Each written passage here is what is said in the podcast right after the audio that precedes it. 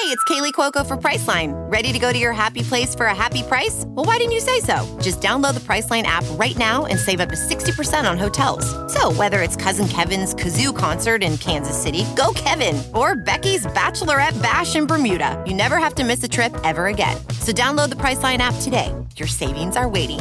Go to your happy place for a happy price. Go to your happy price, Priceline. As a person with a very deep voice, I'm hired all the time for advertising campaigns. But a deep voice doesn't sell B2B, and advertising on the wrong platform doesn't sell B2B either. That's why, if you're a B2B marketer, you should use LinkedIn ads. LinkedIn has the targeting capabilities to help you reach the world's largest professional audience. That's right, over 70 million decision makers all in one place. All the big wigs, then medium wigs, also small wigs who are on the path to becoming big wigs. Okay, that's enough about wigs. LinkedIn ads allows you to focus on getting your B2B message to the right people. So, does that mean you should use ads on LinkedIn instead of hiring me, the man with the deepest voice in the world? Yes. Yes, it does. Get started today and see why LinkedIn is the place to be to be. We'll even give you a $100 credit on your next campaign. Go to linkedin.com slash results to claim your credit. That's linkedin.com slash results. Terms and conditions apply. ACAST powers the world's best podcasts. Here's a show that we recommend. What is the briefing room? It's a behind the scenes look at how the criminal justice system works and the lives of the people within that system. If you love true crime, well, these are the real people who do the job every day of making sure justice is served. Hi, I'm Detective Dave. I'm Detective Dan. Together, we have decades of experience in local law enforcement, a profession that we think is often misunderstood. So, we're going to explore how to do it right, and we won't shy away from when it's done wrong. These are stories you'll hear nowhere else unique, frank, and unvarnished. From the team that brought you Small Town Dicks, this is The Briefing Room. Episode 1 drops on August 30th. We'll meet you in the briefing room. ACAST helps creators launch, grow, and monetize their podcasts everywhere. ACAST.com.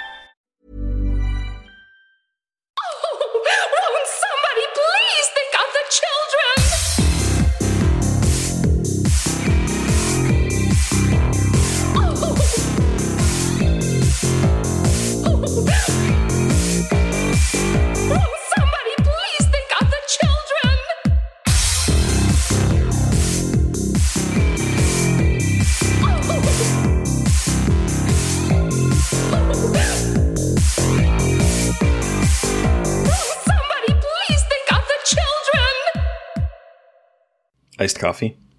Oh yeah, seven thirty. Feeling good.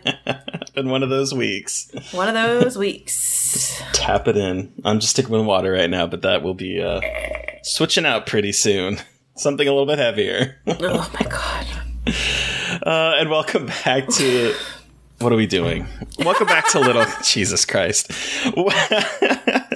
I feel like at this point it's like one of those blooper reels where you're like, eh, "Welcome back." No, no, that, eh, like, well, you know, that's Yeah. and, uh, and welcome back to Little Cuts, our weekly mini-sode. Yeah, that's what we're doing, where we are digging into the things that we've been watching recently. I'm Terry.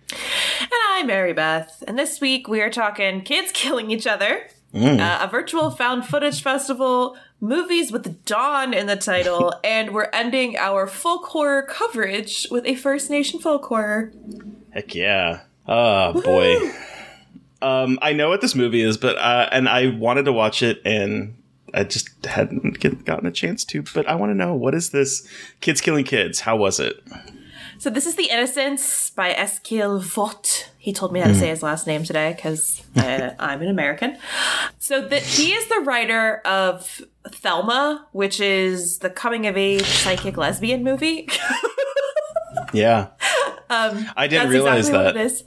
Yeah, and he also wrote The Worst Person in the World, which Mhm. uh, premiered at Cannes last year, and we I saw it. Sun- Did you see it at Sundance? I did not. I wanted to, and I ran out of time. It wrecked my whole life. It's such it's really good. But now he is directing and writing this movie, The Innocents. Um, so it's very funny contrast between the two movies because Worst Person in the World is like an incredible like romance movie, and this is like kids with psychic powers psychologically tormenting each other. Like, so it's literally what it is. So it takes place in this apartment building. Uh, a young girl moves in with her family. Her sister is nonverbal. Um, she is on the uh, she's she is autistic and is nonverbal. She can't she can't actually feel pain. Okay. So when her sister is mad at her, she puts like glass in her shoes and shit to like Oh. and so it's like right off the bat, this like young girl, she's like eight, is kind of torturing her nonverbal sister. Jesus. Oh no, she can feel pain, but she can't vocalize when she feels pain, so she can't tell anyone when she's in pain and like can't indicate it. So like she'll have she had glass in her shoes and then they came home and there was blood like she had blood all over her feet and stuff like that. So it's it's it's it's already like off to a pretty intense start. Uh, and yeah. then she meets this her name's Ida. She meets this young boy in her apartment complex. And then she meets this young girl named Aisha. And then so they all become friends and they all discover they discover that they all have these weird psychic abilities. And her sister is able to communicate with so this is a problem I ha- a little bit of a problem I have with this movie in terms of how they represent disability and like non-verbal person who mm. has like special powers. Like it's mm. kind of a mm-hmm. the reason I don't feel it's it's hard because like it's it's not just her. Like everyone has psychic powers and they can all end up communicating because at first it seemed just like this one little girl could speak for the the nonverbal autistic disabled kid and like they have a psychic connection and it felt like like the mystical disabled person movie. Mm-hmm. Mm-hmm. But all of them have powers and can end up communicating so it feels a little less like exploitative in that way but it's still kind of a weird it's still like kind of weird i i think a little bit. And like how the powers and not even the powers but the girl that she can like really speak to like helps give her words so she can talk and she's no longer nonverbal. So it's like a little iffy in the in the disability representation department like it's not Yeah. it's not the worst, but it's not. It doesn't feel good. But that aside, it's these kids are like ages seven to ten, and they're just absolutely torturing each other and like doing really fucked up shit to each other and their parents and other kids and animals. Like there's some animal cruelty in it that's pretty hard to watch. Like it's a very hard to watch movie, but it's really well done. Yeah, if you're looking for something like kind of fucked up to watch, I feel like that's that's the one. Because that's out today, right? It's out today, yeah. It's rough. It's a rough watch, but it's really good. Yeah, he was just like pulled no punches in terms of putting kids through absolute hell. It's kind of incredible. Love to see that. kind of incredible. Well, and like I, t- I actually interviewed him, and he was like, the kids were really like professional and smart, and like they knew what was going on, and you know, I don't think he let them watch the, the end product, but he said the kids were like really professional and like didn't, you know, they were really able to switch on and off uh, really Okay. well, like kind of just like so. That's good because I always wonder when these kids are like fucking each other up. I'm like, are you guys okay? Like, right, what? right. But yeah, so that's The Innocents It's out now. It's streaming. So if you liked Thelma, it's like that, but worse. I did like Thelma. of- yeah. Um, but some movies with Dawn in the title. Uh, okay, so I'm I'm trying to finish up my my coverage of Panic Fest, and I was looking back at the movies that I really wanted to talk about because there there's one that I really I was like, ooh, I should talk about that one, but then last minute decision, I watched uh, this movie called Dawn Breaks Behind the Eyes. oh, I need to watch it. and I went into it with very little expectation.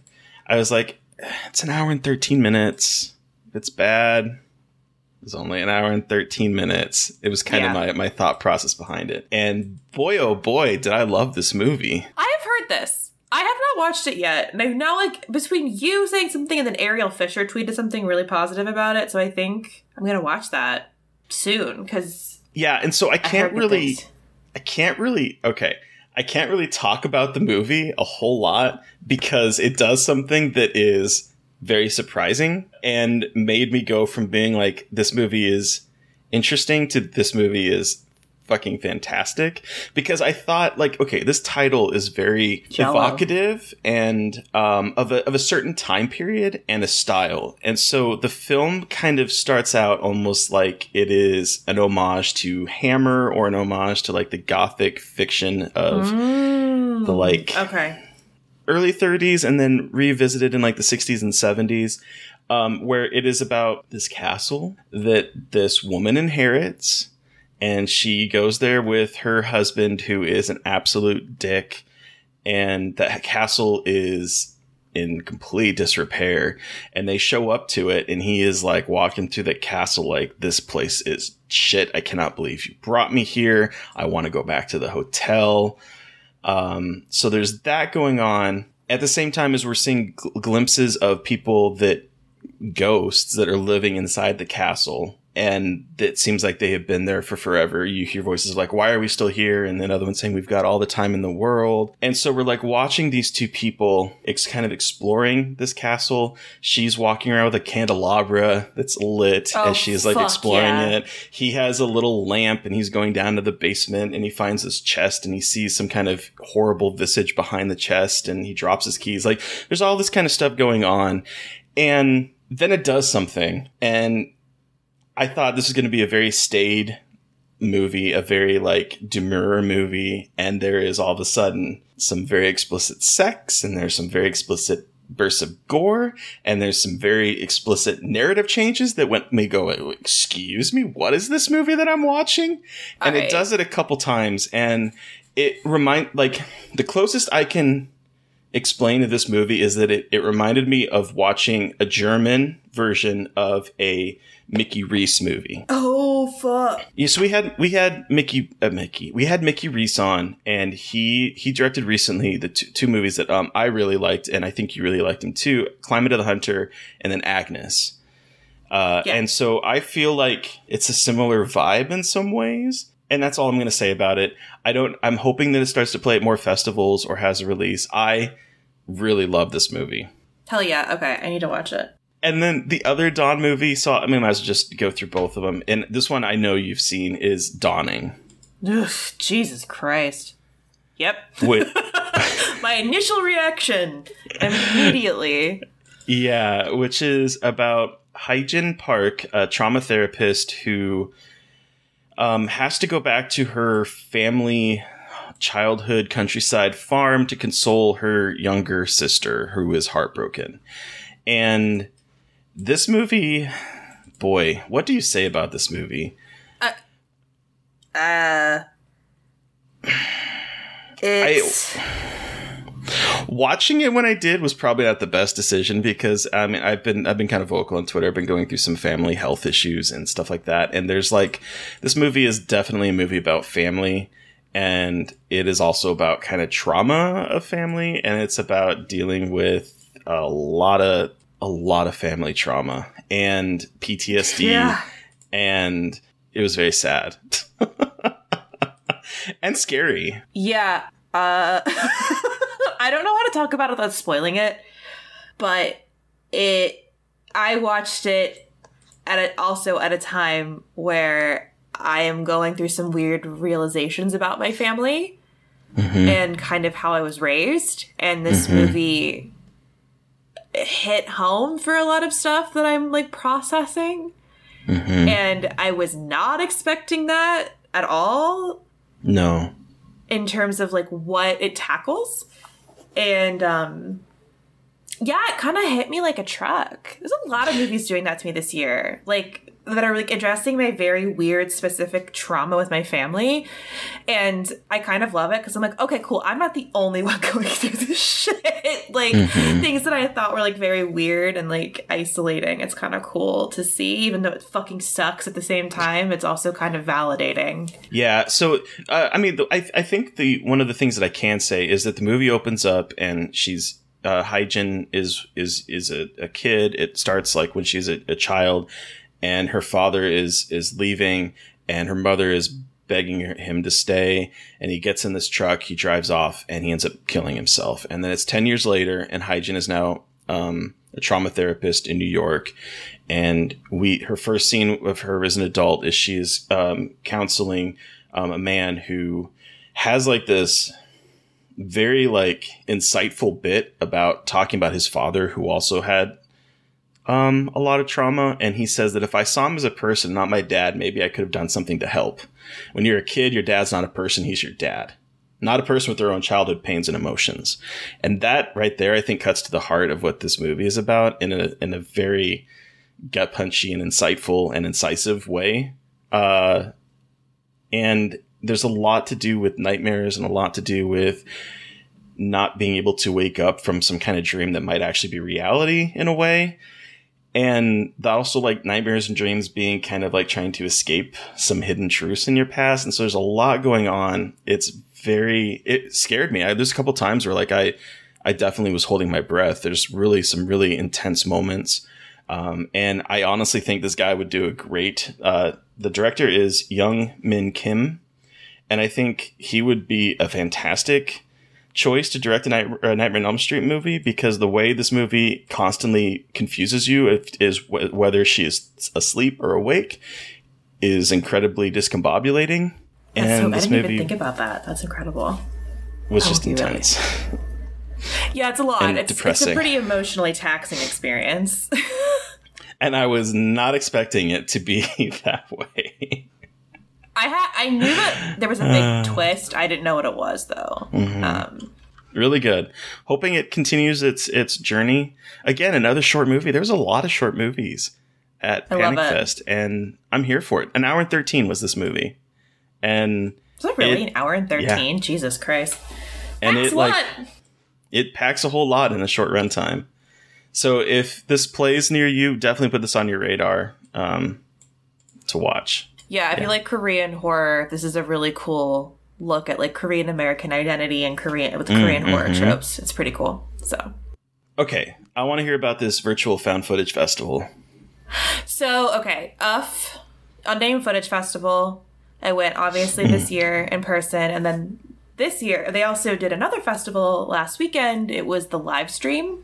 They did a virtual festival last year because of the pandemic, and it was so successful that they did it, they're doing it again. So they basically had half the films play in person at in San Francisco and then half of them online, which is amazing because I think it's just like much more accessible and it's kind of a fun like community experience. I was watching them all day. Um, with people and there's like a chat and it was really cool but there is some really really good stuff that i hadn't seen before and so the first one um, is the andy baker tape which was the Is this about movie. the uh, the food blogger? yes I want to hear about this. Okay, so and I thought of you when I was watching it. Um, because this is the first like food blogger found footage movie I've seen. Um, so the film is a guy's a food blogger. He is trying to take his like his videos and he was trying to pitch to the Food Network, mm-hmm. and he has just found out that he has a half brother and named Andy, and so he is going on a road trip to meet Andy and kind of like integrate this into his like pilot episode of his sh- or no it's like mm-hmm. he wants to do like a video about it for his channel and so he goes to meet his his brother his, his half brother and like he's a little bit weird but the chemistry between these two guys is absolutely incredible like they have this really great rapport where they feel like brothers and they have they they really kind of hit this awkwardness of like we just met each other but we're related and it's kind of like a tentative relationship but we also are very Right. close it's like this like instant chemistry that's a little bit uncomfortable that they established so well. And like you know something weird's gonna happen because it's a found footage movie but it's like you almost are like how could anything like it's i don't know. And then so they end up driving to Baltimore and going on a road trip and like film and like they're filming each other um and eating and all this stuff. And then it all kind of like goes to shit and Andy obviously is a little bit uh wild but it kind of goes into some really interesting directions that I wasn't expecting like you obviously know something's going to get fucked up with these guys but like it goes in an interesting direction in terms of like how it it all plays out okay. I really like. like, I was surprised. Like it's so good, and it's it's short, but because the chemistry between these two actors is so good, like it makes it just like so such an engaging watch. Like to, it's like a ca- really interesting character study of the two of them, and uh, I was really really impressed by that one. So everyone look out for that because that shit is good. I really want to see it. You know me, food and horror, my two loves. I know. And it, they oh, they are eating the whole time, and it's just like it made me so hungry, and it was. It's they do a good job with that too. It like feels like a food blog because they're just yeah. eating delicious food. And then another one I wanted to shout out that actually there's two. So one uh, is Landlocked, which I watched at Night Stream last year, but I rewatched this. I rewatched as part of the festival, obviously, and I was reminded how much I loved it. So it's like a hybrid found. It's a hybrid found footage movie, where this guy goes to um, his dad passes away, and he goes to. I think I probably talked about this before on the podcast, but he his dad passes away leaves the house like empty it's going to get demolished and so his son goes and this is the director paul owen's brother and this is their actual old family home he goes into the home and is like finds all these old videotapes and they're actually home videos from their childhood and then he finds a camera that he can use and like as he films the house he gets access to memories of the past Okay. and it's really good. It's this. It's just a cool meditation on like memory and getting lost in the past, and it's a really cool combination of like home video. Think like Sator vibes, but a little less exploitive. in terms of that, oh sorry, I know I love it. I love Sator. I love it. There's just some weird. Mm-hmm. Yeah, we talked to the director, stuff. but there are Yeah. some weird things about it. But yeah, I just was reminded how much I love that movie, and then um, wanted to shout out the the movie called Duyster, which is a Flemish found footage movie that is these three students are you know doing their final project. They're doing their final project on a 17th century executioner, um, Johannes, I think Duyster. And as they are doing research into it, things get kind of fucking weird. Again, follows a kind of similar found footage path, but the end is absolutely bananas. It's fucking Okay. crazy. So like it's good. It's it's good leading up, and then the ending is like holy shit, what? So yeah, those are the like a couple others I'd already seen. So but those are the three that like really stood out. Also, the Barbados project, which is like kind of silly, but it is like a Barba like it's for Barbados found footage movie. It's a creature feature. It's got it's wild. So, I like the Blair that one a Witch. Project, the Barbados Project, like that kind of, or kind it, it was called the trident at first and then they Okay. changed it to the barbados project and it's like it's wild I'm looking at an IMDb. It looks fun. it's fun it's like a little nuts and like very graphics heavy and like not the best graphics but it's got a lot Uh-huh. of heart and it's like balls to the wall i think it's it's fun it's just like a fun time Hell yeah! yeah so it was really fun Found it was footage movies doesn't have to be like oh not yeah you know dark, so that's kind of cool. yeah so there's some really good stuff it was really cool so i'm really excited for that like i hope Hell yeah. gets like more attention because like the andy baker tape was so good so Uh, I really want to watch that really bad. so bad. surprised how good it was. So That was the one when I saw you tweeting it. I was like, well, and I was like, and like the two cute guys, like they're really cute. oh, they're adorable. They're very Hello. All you need to throw in there, Mary Beth, is cats, and it'd be perfect. Food, Yep. hot boys, cats, and horror. That's there me no, right there. there That's what I want. cats, unfortunately, but you know, two out of three ain't bad. Yeah, But let's wrap up our, fa- our folk horror uh, yeah. series with the film Edge of the Knife. Well, it's what's really cool. What's really cool about this movie, Edge of the Knife, is that it is made by Canadian First Nations tribe, and it's there. It's in a language called Haida, I believe is what it's called. Haida. Yeah. That is nearly extinct. I think they said like maybe two dozen people actually speak it. I, less than twenty five was what I saw online, Okay, and cool. that, that might have that might have increased since 2017. I don't know, but like I, the the number I saw online was definitely less than 25 people. Yeah, and so it's like a very much like almost extinct language, and it is a really cool kind of artifact of being able to preserve that language and depict this culture. And it's by First Nations directors, and it's a really interesting look at like the folklore. It's very much folklore because there's a lot of the like folklore of these tribes that are living in like the kind of in um in Canada on on the coast. Yeah, so it's on it's on the western coast, and there's like if you look at like a map of of uh, North America, there's like um, an archipelago that like stretches down from Alaska down and into Canada, and Haida Gwaii. Again, I apologize if I'm not pronouncing it correctly. Is one of the uh, islands on there, and that's where this takes place in 19th century, and it's based on a classic Haida story of a basically a traumatized and stranded man who transforms into this word that I cannot pronounce and I'm not going to butcher the language, uh, basically a wild man. And so the story kind of takes that very simple premise and spins a yarn about a man and his best friend. Families come together and meet at this island every, I guess, spring or summertime and they go they do they it's basically an annual fishing retreat and the the one man has a son and then his best friend Aditsi is incredibly attractive by the way but neither here nor there uh, is like the his best friend and loves the kid as his own as well and he kind of wants to go out to go fish for black cod with the son and Kwa I think that's his name um, the the father of the kid is doesn't want his son going out there, and so Aditsi kind of sneaks the kid off on the boat. Bad things happen. The kid dies. The man ends up stranded and running away from it in trauma and hides in the woods. And then there's a lot of like little body horror moments of him Yeah. sort of succumbing to potentially a spirit in the woods. At, at one mm-hmm. point, there's like a supernatural element to it. But there's also a lot of physical body horror where the, the guy is eating. There's one really grotesque moment where he eats like a, a sea urchin. Isn't it urchin? Yeah, Isn't that what they are? urchin.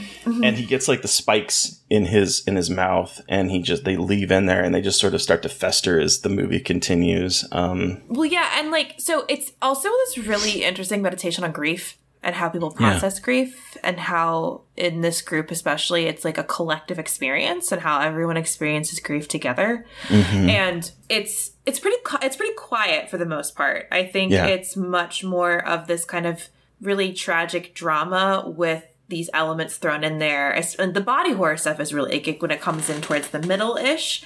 It's um it it throws it into horror territory, but at first it's just like this really meditative kind of quiet drama about these dynamics between this small group of people and when they all come together and also what happens when you don't necessarily follow like so there's a part in this movie where Atitsi doesn't put the fish bones in the water all the way Mm, and mm-hmm. I think a lot of I I interpreted that as a lot of the movie being almost like punishment for not doing the right parts in like the ritual or how or not even a ritual but just like she's cooking and it's like kind of just customary to do that. And so i kind of interpreted it part of this movie at least as like he didn't do the right stuff so he got Right. punished for not like for being lazy essentially. Mm-hmm. And not respecting the, the customs of, of his culture so it's like subtly supernatural a lot. Like it's again it's like very subtly supernatural again in the beginning. It has a little bit more of like explicit context later but it's an interesting kind of like supernatural undercurrent running through it. Um but it is it's pretty simple. It's a pretty simple straightforward story. It's very straightforward. Like Yeah. the, the premise if you read the premise on imdb that is literally the story. Yep and it kind of ends the way you'd expect. But there's a lot that g- kind of goes on underneath the surface as, as you were as you were talking about that i think makes it more thematically interesting than um yeah. than maybe a simple plot synopsis would would detail because it's basically he goes in the for- like if you were to spread it down to plot kid dies man runs in forest comes monster villagers try to save him. Yep. But there's like some there's there's parts of it where it's like at what point can you forgive someone um, because Kwa obviously is that how you pronounce his name? Was it Kwa? I think so. Because there's there's moments where where Kwa like doesn't want to because the villages when when they discover that he is still alive and he has survived the winter, the village wants to do basically an exorcism and and save his soul. And Kwa is like, I don't really know if I want to do that because he killed my son. And so there's there's all that kind of stuff. And I, I it's interesting. I'm I'm glad that you brought up the kind of communal nature of, of grief because I wasn't even really thinking about that, but it, it kind of ties the whole thing together because they collectively grieved together while this poor man was grieving in solitude. And at one point, he actually does manage to get back to um, their their little their little village, and they've already left for the year. And so he's literally there alone, wallowing in his grief, while everyone else has managed to kind of be there for each other. And so there's that sort of push and pull of community that is is also very interesting. Yeah. It is, and yeah, exactly. And like how I feel like there are obviously the main characters, but the entire family or this group all feel mm-hmm. like characters. You know what I mean? Like they all kind of get their their own personalities, their time to shine, and I think that's also really interesting. And that it's while there are like a main, you know, a couple characters we focus on, it gives that attention to everybody it, again, which I think really emphasizes this communal nature of this whole thing and how it affects everybody, not just the parents of the deceased kid and not just Anansi, Anansi. It's everybody. And I think that's like a really interesting way to look at it and looking at grief. And mm-hmm. yeah.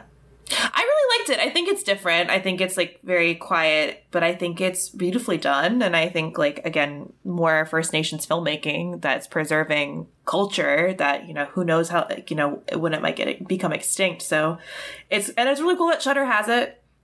Yeah. I think, you know, it's just it's it's really fucking cool to see the interpretations from other cultures and parts of the world of horror and what horror looks like to them. And like eh, we're just so lucky we get to access that and to watch it. You know, and okay, so that that kind of transitions since we are ending it. Um, one thing I was kind of I kind of wanted to. To, to potentially do, and I'm just springing this on you in the midst of a recording, is like since you know you just mentioned that it's kind of it's been kind of it's kind of cool to see how other places around the world interpret folk horror and horror um, and so as we're wrapping up what what are your thoughts on the folk horror that we've seen from around the world from you know lao to the uk to america to first nation to all of that do you have Russia.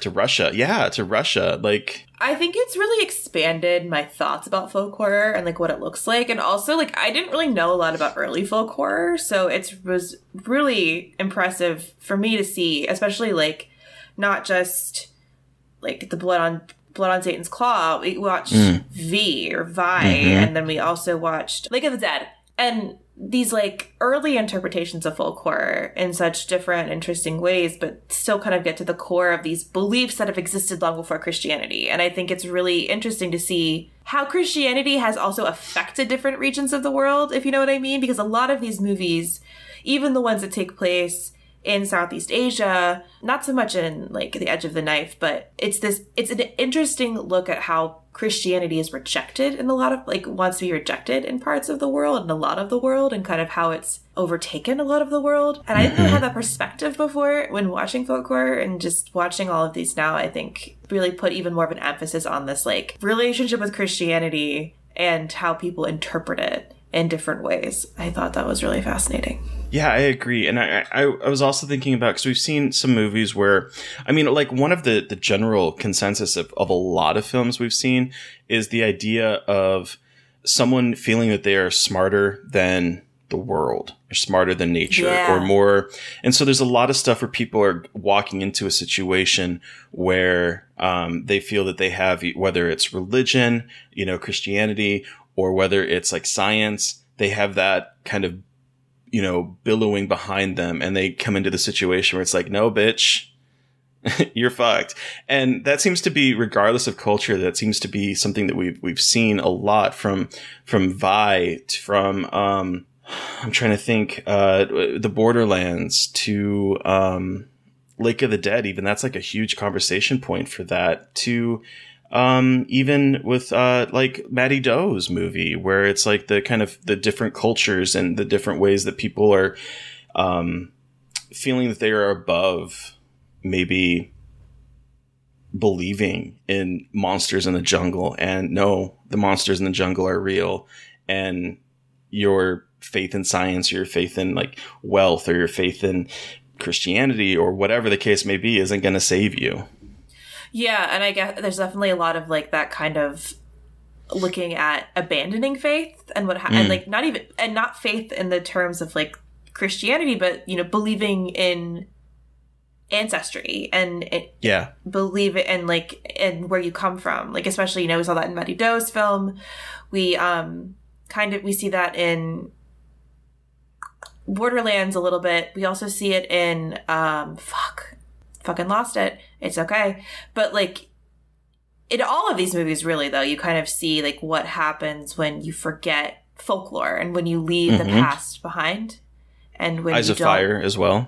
yeah, Eyes of Fire. I mean, it's it, Blood and Satan's Claw, kind of a little bit too. Like it's just going Mm-hmm. back to like this world that is dominated by nature and the other forces, and no matter what you try to do to like rationalize it, it's not. You can't. like, Sometimes push it there is a giant worm and you go through its anus. It's you know what? Sometimes there is. Sometimes you need to feed a human being to your weird underhill worm god, or it'll start fucking shit up psychically. Is how I took it. I feel. I feel like I. My perspective is it was a weird psychically angry worm. that was trying. I was honestly. I love it. Anyway. But then, okay, so now that we are done with folk horror, Terry, what are we going to next? Well, Mary Beth, I feel like we have watched a whole lot of very serious and thematic content. And I was thinking, Yes. you know, maybe we take it a little lighter, hopefully, and a bit more uh, silly in places. So we're going to go and visit horror comedies. And I think Hell uh, yeah.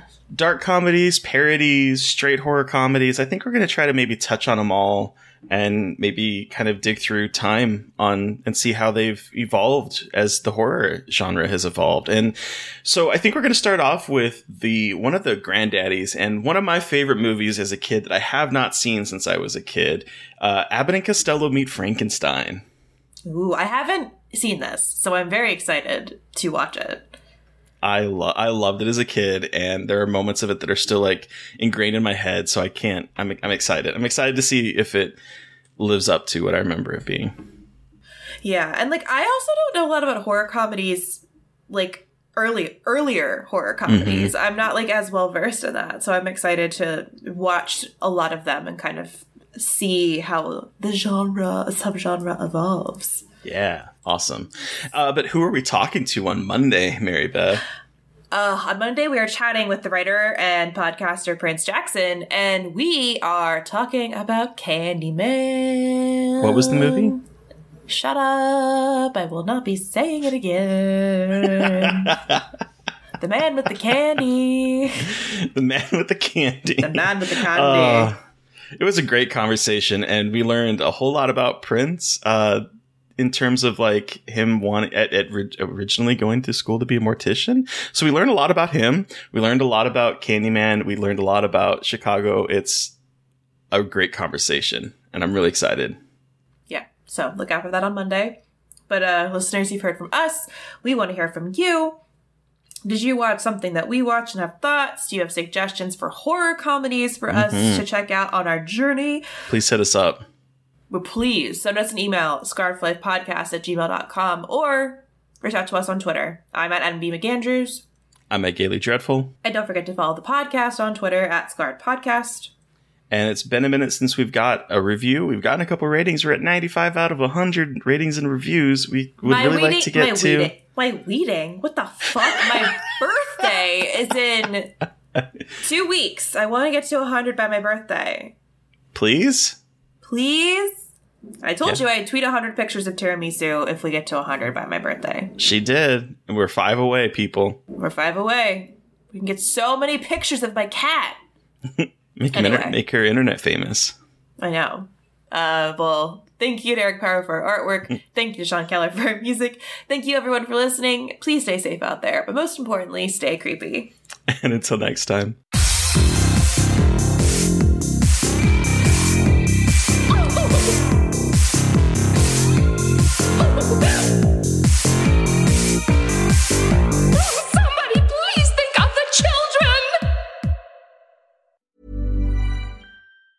As a person with a very deep voice, I'm hired all the time for advertising campaigns. But a deep voice doesn't sell B2B, and advertising on the wrong platform doesn't sell B2B either. That's why, if you're a B2B marketer, you should use LinkedIn ads. LinkedIn has the targeting capabilities to help you reach the world's largest professional audience.